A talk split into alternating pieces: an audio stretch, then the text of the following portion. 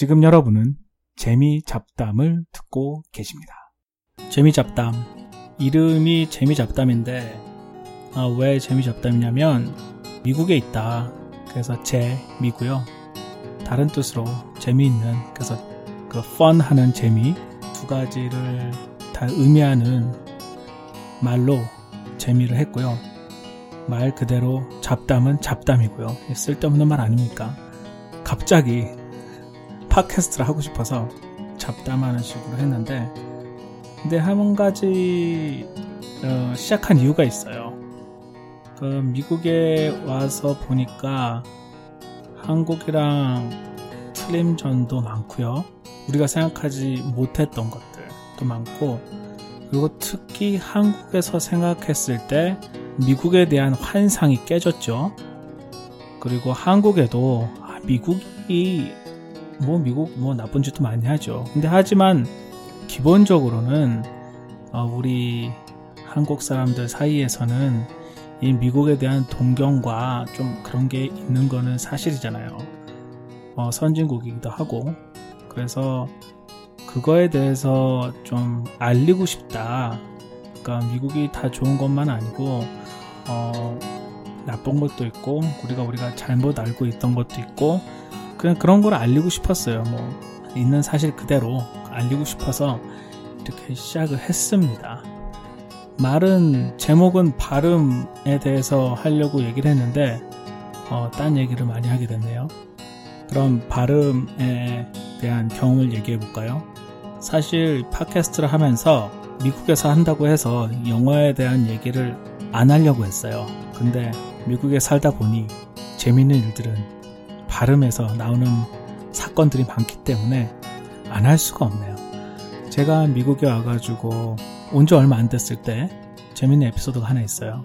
제가 건축을 전공했습니다. 그래서 건축과로 유학을 왔고 건축과에서는 모델을 많이 만들죠. 미술 재료 가게에 건축 모델 재료를 사러 갔어요. 그 재료가 한국에서는 foam board, 미국에서는 foam core라고도 하고요. 한국에서는 foam board, foam board 그랬죠. 그래서 이제 사러 갔습니다. 사러 갔더니 어 있어야 되는데 안 보이는 거예요. 그래서 이상하다. 그래서 고민 한참 찾다가 최대한 영어를 안 하죠. 안 물어보려고. 근데 도저히 찾을 수가 없어요.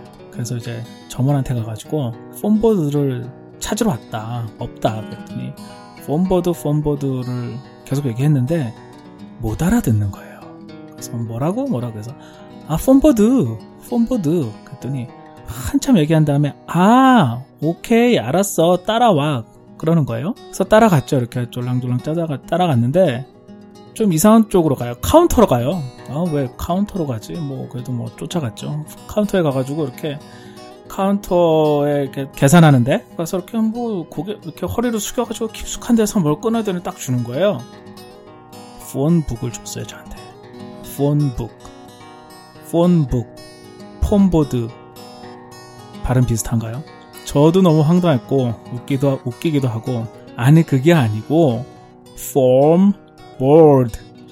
이렇게 얘기했죠.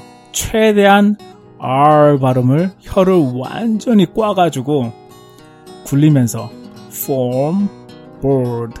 그랬더니 아 form board 그러면서 I'm so sorry follow me 하면서 이제 폼보드 있는 데를 데려간 거예요.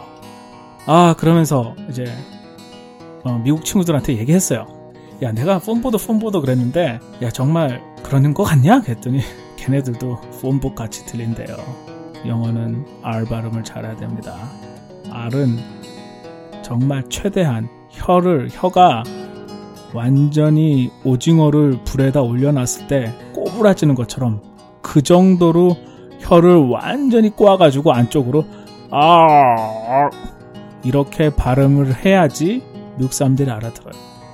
그리고 저도 밥맛인 얘기를 하나 하자면 미국에서 있다 보니 R 발음을 잘 안 하면 이젠 좀 못 알아듣겠어요. 저도 와가지고 아 미국 사람들은 왜 이렇게 못 알아듣나 했는데 어, 정말 밥맛인 얘기인데 R 발음을 잘 안 하면 못 알아듣겠어요. 그 경우가 하나가 저희 회사에 있는데 어머니한테 전화가 온 거예요.